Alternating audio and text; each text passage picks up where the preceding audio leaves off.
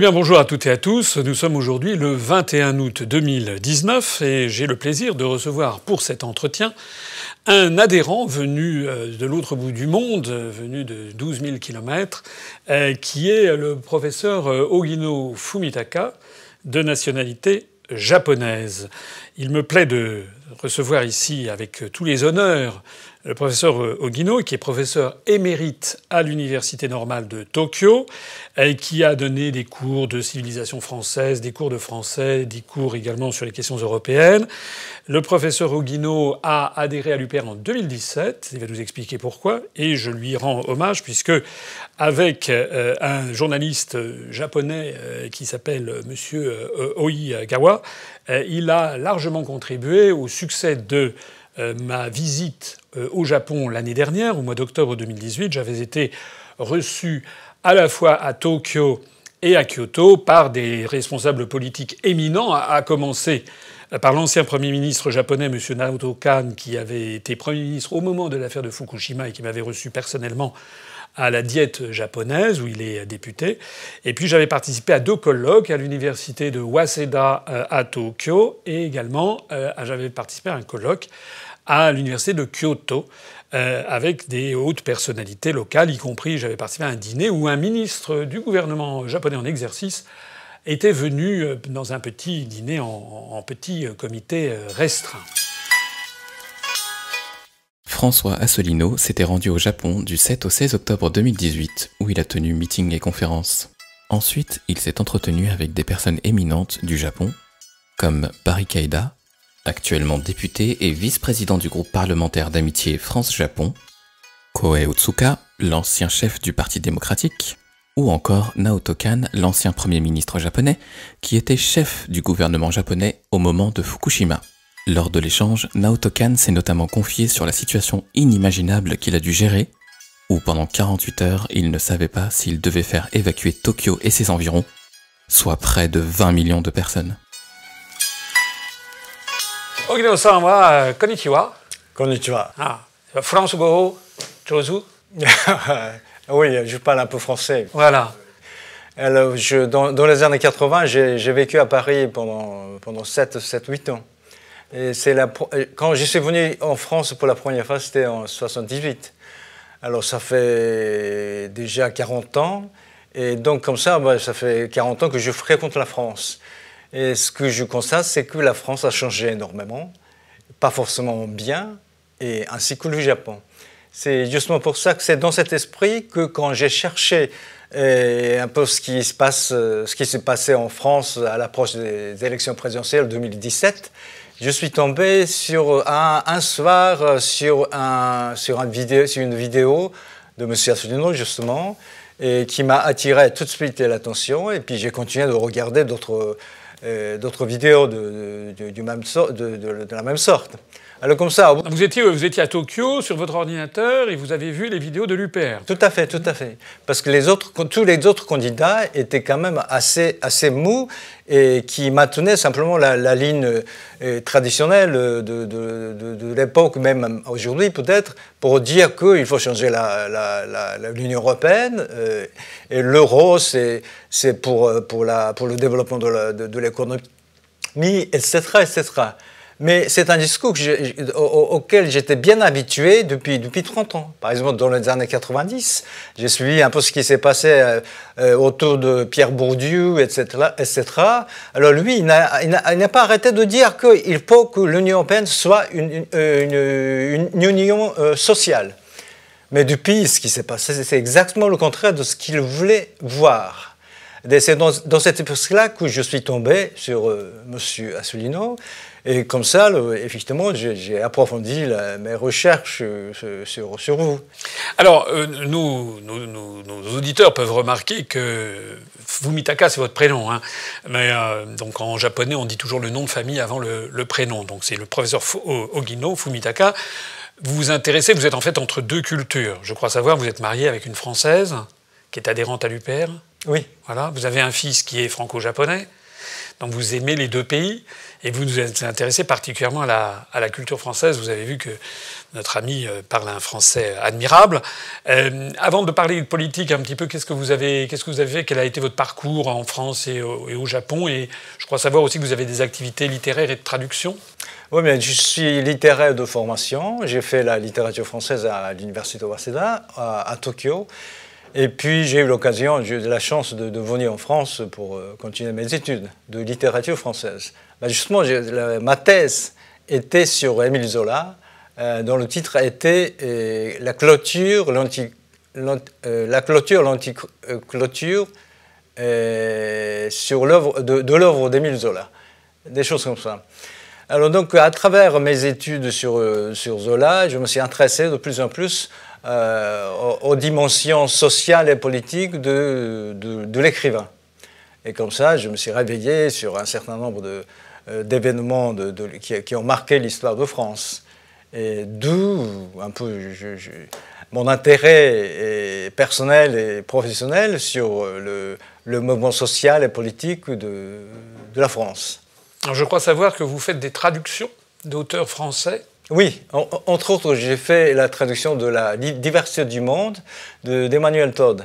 C'est un, un, livre qui comporte deux livres d'origine, dont le premier s'appelle la, troisième planète, qui a été sorti en 1983, et L'enfance du monde, qui est sorti en 84. Donc en 1999, ce livre, euh, ces deux livres ont été publiés dans un seul et même euh, cadre euh, livresque. Et donc, c'est ce livre-là que j'ai traduit. En japonais. En ça, japonais. A eu, ça a eu du succès, je crois. Ah oui, oui, oui, ça a bien marché. Ça a bien marché, je crois. Hein. Je crois qu'Emmanuel Todd, que je connais bien, a eu a du succès au Japon. Oui, est-ce que vous avez euh, traduit, ou est-ce que son livre a été publié, euh, le livre qu'il a publié, qui s'appelle en français euh, L'illusion économique, qui traite justement de l'avenir de l'Union européenne? Bah, Tout à fait. Au Japon, presque tous les livres d'Emmanuel Todd ont été traduits. Mais simplement, c'est pas moi qui ai traduit l'illusion économique. Mais à vrai dire que c'est en tombant sur l'illusion économique que j'ai commencé à m'intéresser au travail d'Emmanuel de, Todd. Mhm. À l'époque où euh, je pensais, je cherchais quand même assez, assez méticuleusement des arguments qui, qui consistaient à, qui avaient pour fonction de, de mettre en cause le, la logique néolibérale, etc., etc. Euh, donc je suis tombé par hasard sur l'illusion économique. C'est ça hmm. qui m'a ouvert un peu le, mon intérêt sur euh, le, travail d'Emmanuel Todd. Vous avez, fait vous avez traduit d'autres auteurs euh, également, français? Pas tellement. Non, j'ai traduit un certain nombre d'articles. D'articles. Mais en, tant que libre, c'est la diversité du monde que, traduit. Oui. Vous connaissez Bourdieu, donc un petit peu l'œuvre de Pierre Bourdieu? Ah, bah absolument, oui. oui. J'ai lu pas mal de, livres de, Pierre Bourdieu. Ce qui justement, ce qui m'a vraiment marqué, c'est la, la, euh, la misère du monde de Pierre Bourdieu. Ben, je me rencontre maintenant rétrospectivement. Ça, ça, il avait le flair de, justement de mesurer la profondeur de, de la misère euh, du monde. déjà dans les années 90, hmm. mais là, ça fait plus de 25 ans. Euh, donc la situation s'est aggravée, euh, il me semble. Pierre Bourdieu, qui était professeur au Collège de France, comme Roland Barthes. Roland Barthes qui a fait un ouvrage, L'Empire des signes, sur le Japon, vous l'avez lu, il a été traduit en japonais Oui, oui, tout à fait, bien sûr. Nos auditeurs peuvent mesurer l'impact que la, France, euh, que les écrivains, les essayistes, les philosophes, les penseurs français ont eu pendant des décennies euh, dans des pays lointains, y compris au Japon, où la littérature, la culture française était très très très suivie. Euh, est-ce qu'il en est autant aujourd'hui? Est-ce qu'on traduit autant, de, à part Emmanuel Todd ou un ou deux, est-ce que est-ce qu'il y a toujours cette attirance pour la culture française ou est-ce que c'est en déclin ben, C'est-à-dire, malheureusement, il y a de moins en moins d'auteurs ou bien de philosophes qui intéressent le, les, Japonais. Mmh. Et sur un autre plan, effectivement, il y a de moins en moins d'étudiants qui choisissent le français comme deuxième langue étrangère ah à l'université. Ils prennent quoi alors en deuxième langue? ben, Le chinois, principalement, oui. Donc en un, ils prennent l'anglais. Oui. Et en deux, le chinois. Le chinois, voilà. Mhm. Mais en ce moment, ce qui se passe entre la, la, Chine et le Japon, effectivement, ça corse un petit peu la, situation. Mhm. Mais comme tendance générale, on peut dire que c'est le chinois qui a remplacé la place du français. Ce n'est pas un constat très agréable à entendre, mais malheureusement, c'est un constat qui nous vient d'un petit peu partout. Euh, lorsque je vais me déplace, j'étais allé au Liban l'année dernière, on m'expliquait la langue anglaise gagnait sans cesse du terrain, elle en gagne au Maroc, elle en gagne partout, c'est normal, puisque la langue française ne défend plus euh, la France ne défend même plus la langue française et au contraire, euh, dans des établissements comme Sciences Po par exemple à Paris, eh bien il y a des années entières qui sont de l'enseignement est obligatoirement en anglais sur toutes les matières, ce qui est absolument scandaleux et contraire à la Constitution. Moi, lorsque je suis allé au Japon euh, l'année dernière, euh, on a visité, donc on est, allé ensemble à, à, Tokyo, à Kyoto. Euh, les gens qui m'écoutent savent peut-être que j'ai vécu au Japon quand j'étais quand j'étais jeune, après ma scolarité à HEC. C'était dans les années 1981. C'était un pays qui était en en plein, plein, plein boom. Il y avait une activité extraordinaire, des perspectives brillantes de croissance. Il me semble que le PIB japonais avait quasiment atteint euh, quelque chose comme 17% du PIB mondial, il me semble, dans les, années, dans les années 90. Dans les années 80, fin des années 80. Euh, c'était un pays qui était 3 cinquièmes de la France, qui représentait une part tout à fait significative du PIB mondial. On était dans un pays en, vraiment en pleine, euh, en pleine, pleine, en pleine apogée. Et puis au cours de ce voyage, je signale d'ailleurs au passage que j'avais été interviewé, interrogé par un certain nombre de journalistes notamment de deux journaux significatifs, le Sankei Shimbun, ça veut dire le journal de l'industrie, Shimbun c'est le journal, Sankei c'est l'industrie, et puis le Tokyo Shimbun, c'est-à-dire le journal de Tokyo, qui m'avait accordé des euh, entretiens et des articles avec photos à l'appui, comme en fait je n'ai jamais eu, jamais, euh, ni dans le Figaro, ni dans le Monde, euh, ni dans aucun quotidien français. C'est quand même assez extraordinaire de constater que lorsque je suis allé au Japon, j'avais en fait une meilleure couverture médiatique que en France depuis 12 ans. Ce qui signifie d'ailleurs au passage que les Japonais, fidèles à leur tradition, observent quand même beaucoup ce qui se passe ailleurs. Et j'avais d'ailleurs été reçu vraiment à très haut niveau par de nombreux parlementaires, je l'ai dit tout à l'heure, par l'ancien Premier ministre japonais.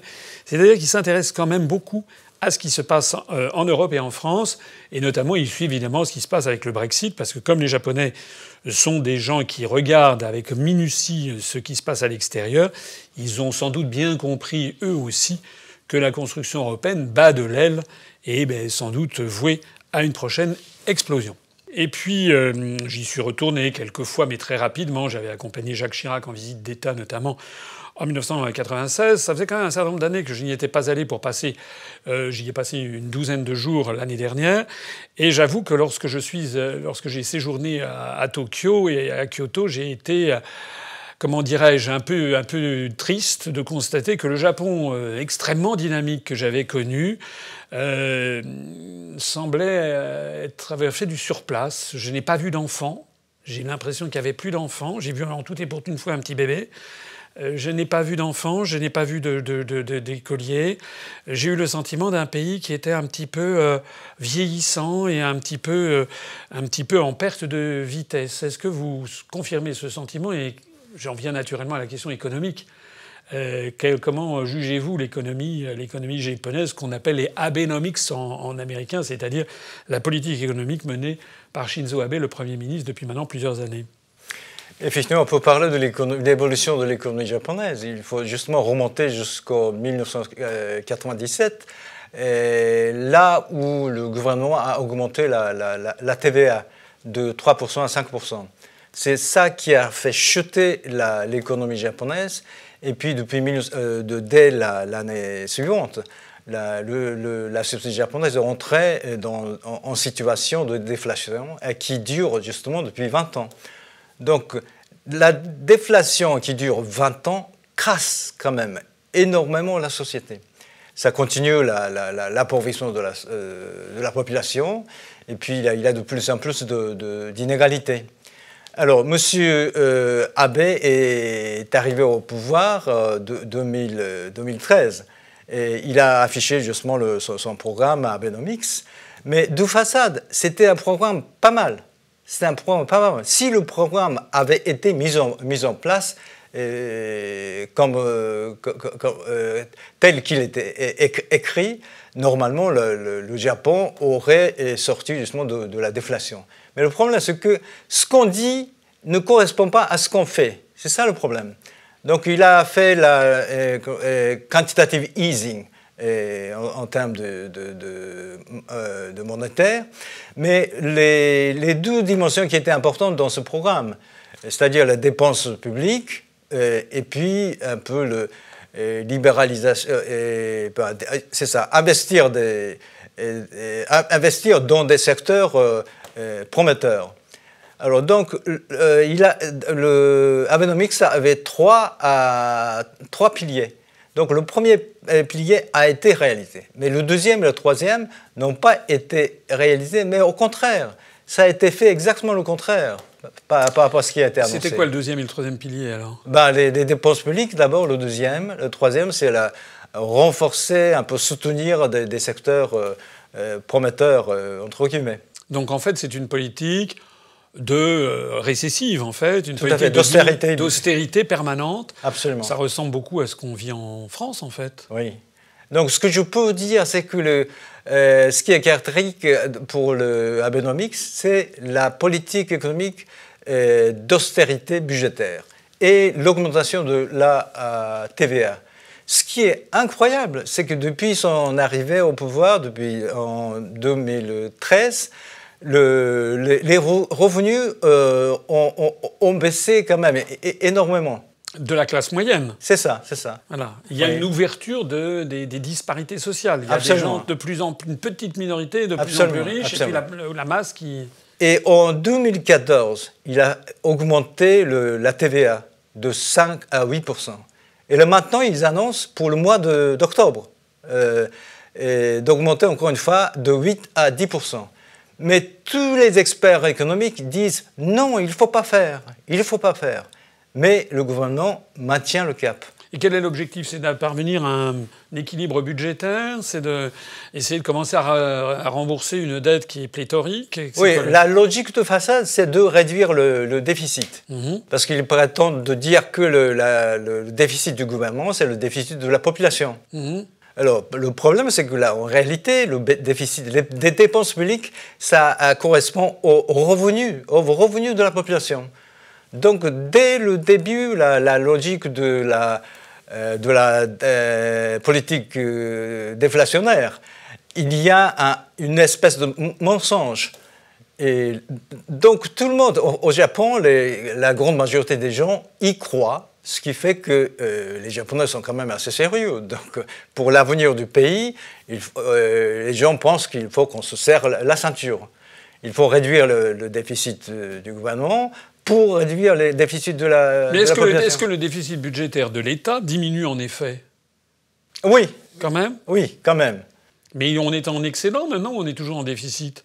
On est toujours en déficit, bien sûr. Hmm. Parce que avec la, la politique de, de déflation, on ne peut pas stimuler l'économie. Oui, ça c'est un problème qu'on connaît bien en France, dont j'ai parlé souvent, c'est un peu la théorie keynésienne.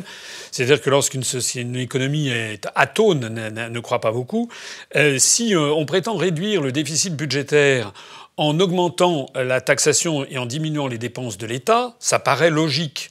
Parce que les gens pensent à ce qu'est un ménage. Si un ménage dépense plus qu'il ne gagne, il est en déficit. Et donc, si un ménage de salariés diminue ses dépenses euh, eh bien, il va revenir dans le vert, il va revenir en excédent. Ça, c'est ce que les gens pensent. Sauf que ça marche pas comme ça pour un État. Parce que quand je prends un exemple de ménage de salariés, le mari et la femme, leur salaire ne dépend pas de leurs dépenses. C'est-à-dire qu'ils ont un salaire fixe et puis après ils font les dépenses.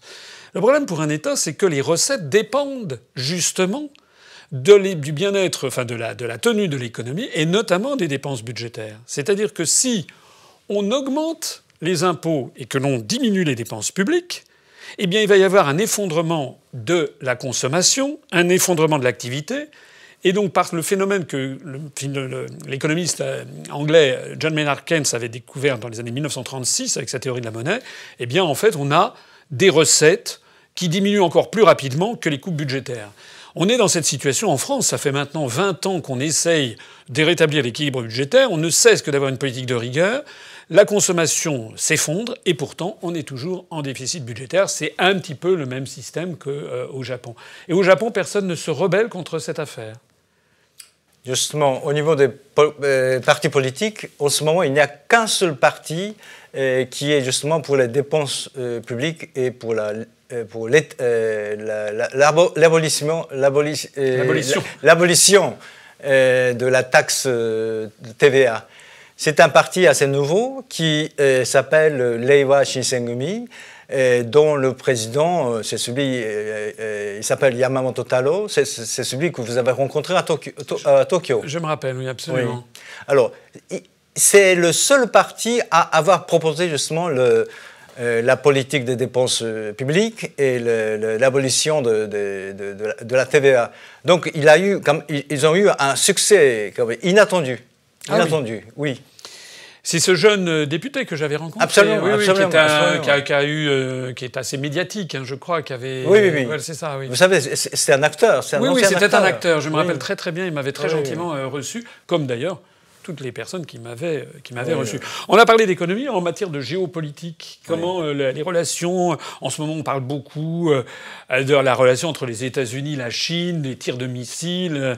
Euh, le Japon là-dedans, il se situe comment Moi, j'ai personnellement, j'avoue que lorsque je suis allé donc au Japon en, en octobre dernier, toutes les hautes personnalités qui ont eu la gentillesse de me recevoir, j'ai trouvé quand même une tonalité alors c'était peut-être des partis d'opposition de préférence que j'avais vus, mais j'avais quand même trouvé une tonalité un petit peu, un petit peu critique contre les États-Unis, ce que j'avais trouvé nouveau, parce que moi le Japon que j'avais connu était le doigt sur la couture du pantalon face à Washington. Là j'ai quand même trouvé qu'il y avait une espèce de, un petit peu de l'eau dans le gaz. Est-ce que je m'étais trompé? Comment est-ce que est-ce que c'est perçu la politique de, Trump, la politique des États-Unis, et puis euh, la Chine, les relations euh, sino-japonaises bah, c'est-à-dire que la tonalité anti-américaine est celle qui existait depuis, depuis toujours. Mhm.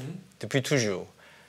Mais simplement, euh, depuis la, le gouvernement de Tanaka Kakue, qui a noué justement les, relations diplomatiques avec, avec la Chine, et il y a de plus en plus de politiques qui ont suivi justement la, ligne de, de Tanaka Kakue. Donc afficher un peu euh, comme anti-américain et en s'approchant justement de, la Chine.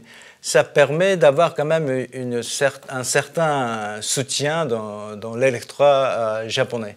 Donc ça, c'est une caractéristique générale de, de l'électorat japonais, je crois. Donc on est un peu sur le, dans, cette, dans cette direction. Mais le problème, c'est qu'à mon avis, la situation internationale, la Chine, la Corée du Sud, la Corée du Nord, le Japon, est en train de changer énormément. Mais les hommes politiques sont un peu anesthésiés et tout en restant justement sur la même ligne traditionnelle euh, depuis, depuis le gouvernement Tanaka Kakue. Parce que Donald Trump, les différentes ouvertures diplomatiques nombreuses et spectaculaires vis-à-vis euh, de, Pyongyang, vis-à-vis de la Corée du Nord, les rencontres de Donald Trump et Kim Jong-un, tout ça, euh, les Japonais, ça leur est passé au-dessus. Les États-Unis euh, se sont pas trop embarrassés de tenir bien informé leur allié japonais, si j'ai bien compris. Ça a été. Oui, là, je ne suis pas très au courant de ce qui se passe dans, dans le pouvoir actuel. Mais il me semble qu'il y a quand même des liens assez privilégiés avec, euh, entre le, euh, M. Trump et M. Monsieur, Abe. Mm. Mais le, ce que je trouve quand même problématique, c'est leur politique économique au Japon. Et, puis la situation internationale, ça, on ne peut pas faire grand-chose, le Japon tout seul. Donc il faut suivre tout en restant vigilant sur ce, qui se passe euh, autour du Japon. Mais le problème, c'est que j'ai l'impression que la classe politique japonaise c'est se replier sur elle-même sans jamais chercher à regarder ce qui se passe justement à côté. Moi, je me rappelle dans les années 80, j'y reviens tout à l'heure, 80-90 du XXe siècle, on parlait du Japon constamment. Il y avait d'ailleurs eu le Japan bashing qui avait été lancé par les États-Unis, avec le livre de Karel von Wolferen qui avait été traduit en français, L'énigme de la puissance japonaise, qui était très très anti-japonais. Euh, on avait vraiment le sentiment que le Japon était une force vraiment puissante, et c'est vrai que on a l'impression que le Japon euh, s'est un peu évanoui. On en parle beaucoup moins, on parle beaucoup plus maintenant évidemment de la Chine, euh, de la Russie, euh, même des deux Corées. Euh, le Japon, ah bah, c'est comme s'il était devenu un peu évanescent. C'est un peu comme la France d'ailleurs au niveau international. Avant de parler de la France, un mot sur la Russie. On en est où de l'affaire des Kourils Je crois que le président Poutine est allé au Japon. Il y, a eu il y a eu quand même un, des conversations sur l'affaire des îles Kuril. Les îles Kuril, je dis pour les auditeurs, ce sont des îles qui sont juste au nord de l'île de Hokkaido, tout à fait au nord du Japon, et que Staline a, arraché au Japon euh, quelques îles pour les rattacher à l'Union soviétique en 1945, ce que le Japon n'a jamais reconnu. Euh, et donc le Japon voudrait récupérer euh, la souveraineté sur ces îles. On en est où de cette affaire qui bloque un petit peu le développement des relations nippo-russes Mais je crois quand même que Poutine a essayé de faire des, une ouverture sur la question euh, Non, pour le moment, la situation est complètement bloquée, à mon Quand avis. Même. Oui. Mmh. Et le, donc, il me semble que le gouvernement actuel fait des efforts pour un peu surpasser le, ce, cette situation, mmh. pour nouer des liens un peu plus, plus étroits avec, le, avec la Russie. Et notamment par rapport à ce qui se passe un peu ailleurs, à côté. Oui, justement. mais le problème des, des, des îles Kouril, je pense que c'est complètement bloqué. Pensez qu'il n'y a pas de possibilité de, non, non, non. d'une évolution mm, mm. Mm, Dans ce tour d'horizon, alors la France vue du Japon? Alors effectivement, quand on voit, quand on observe ce qui se passe en France, de loin, du Japon, on voit les grandes lignes. Mais la première chose que j'aimerais bien vous dire, c'est que la France, me semble-t-il, est en train de couler. En train de couler. C'est notamment, en tout cas à cause de l'euro, L'euro, ça ne marche pas pour l'économie française. Et puis, l'Union européenne. Comme ça, la France a perdu sa souveraineté économique, politique et à la nuit sociale. ça me fait vraiment mal au cœur, comme quelqu'un qui fréquente euh, la France depuis 40 ans. Et la France a énormément changé, pas, forcément bien. Donc, vous dites pas forcément bien, vous l'avez déjà dit tout à l'heure, ça veut dire en fait en mal, si vous en mal, en mal, oui, oui, oui. Voilà. N'ayez pas la politesse euh, japonaise, vous pouvez dire ce que vous pensez. Donc quand on observe comme ça de loin, je vois les grandes lignes. La France est en train de couler. Et ça, c'est un sentiment que les Japonais, plus généralement, ont de la France, qui est une puissance en plein déclin euh, Généralement, non, ils ne se rendent pas compte. Ils ne se rendent même pas compte. La France reste toujours comme un pays de culture. Mmh. Euh, extraordinaire, euh, etc. Mais politiquement, économiquement, le, euh, il n'y a que sans doute des experts qui, qui se rendent compte de, de, cette, de, ce déclin.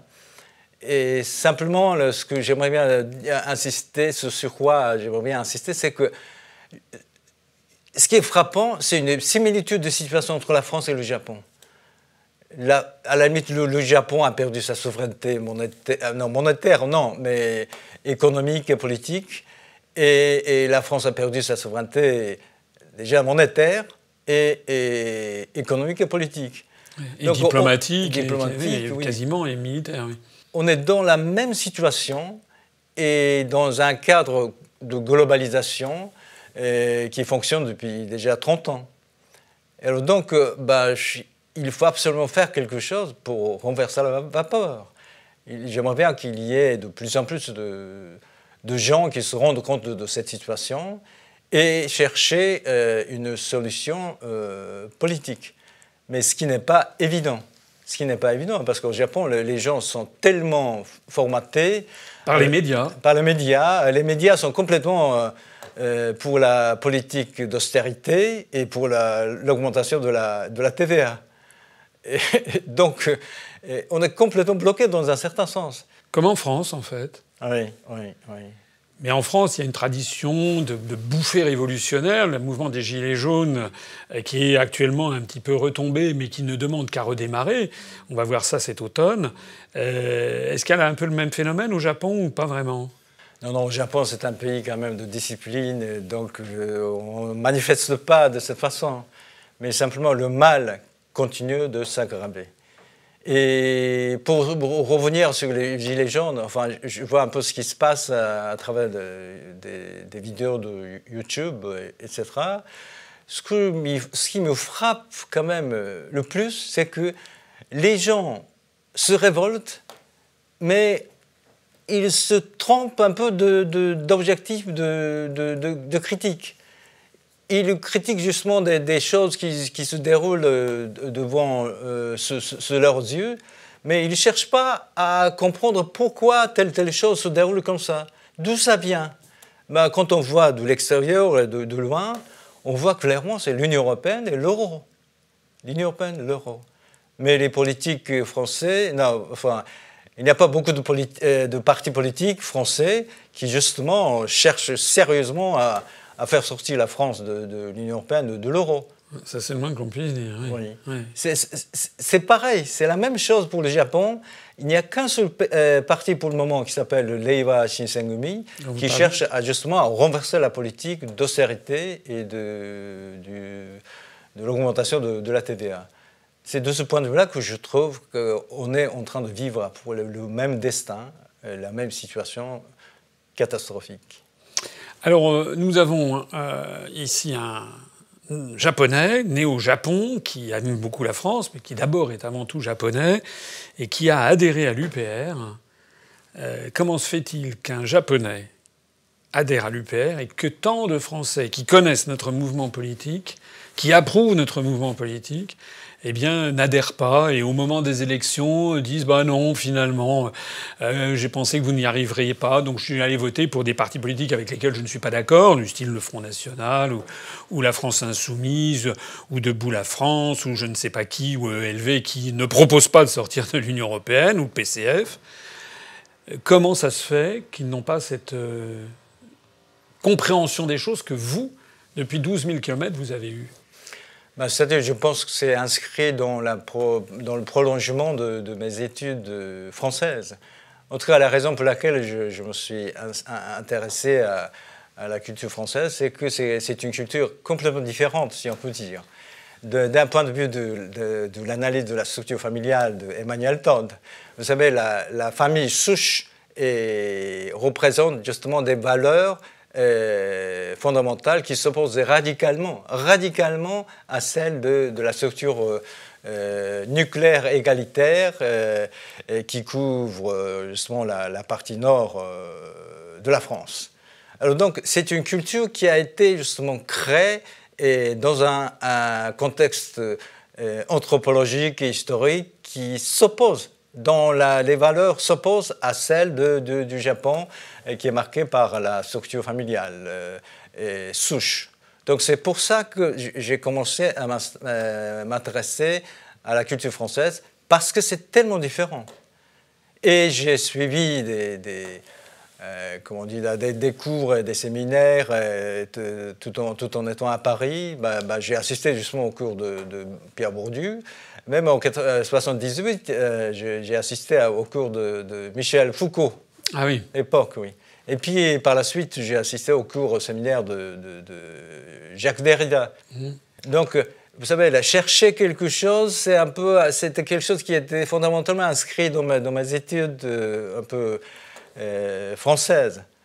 Donc c'est comme ça que j'ai trouvé euh, une, j'ai eu une nouvelle découverte, si vous voulez, en tombant sur des, sur, des vidéos de M. François Asselineau. Merci beaucoup pour cet entretien. Vous voyez euh, que à l'UPR nous avons des talents extraordinaires, des personnes venues de tous les horizons, y compris de tous les horizons du, monde. Euh, nous sommes très fiers de vous compter parmi nos adhérents professeur Oguino, euh, entre deux cultures, donc comme je le disais, marié avec une Française qui est adhérente à l'UPR, avec un fils qui a la double nationalité franco-japonaise, qui est adhérent aussi à l'UPR. Euh, nous sommes très fiers d'avoir cette ouverture sur le monde. Euh, et finalement, le message que nous transmet, je ne pense pas travestir vos propos, le message que nous transmet le professeur Oguino, c'est à la limite, un Français, qu'est-ce que vous attendez, quoi? Hein, C'est ça, qu'est-ce que vous attendez pour pour renvoyer, balader l'Union européenne et l'euro, et pour vous ressaisir, il faut que nous soyons conformes à la France que vous avez connue et qui est la France qui, que le monde entier attend. En fait. Effectivement, je souhaite vivement que la France retrouve la France telle qu'elle était avant, comme, comme pays autonome avec sa, sa, sa, souveraineté politique, culturelle, euh, économique. Et, une vision du monde différente de celle des anglo-saxons. Tout à fait, tout à fait. C'est une belle parole de Charles de Gaulle qui disait qu'il s'adressait à toutes celles et à tous ceux qui veulent avant tout que la France reste la France.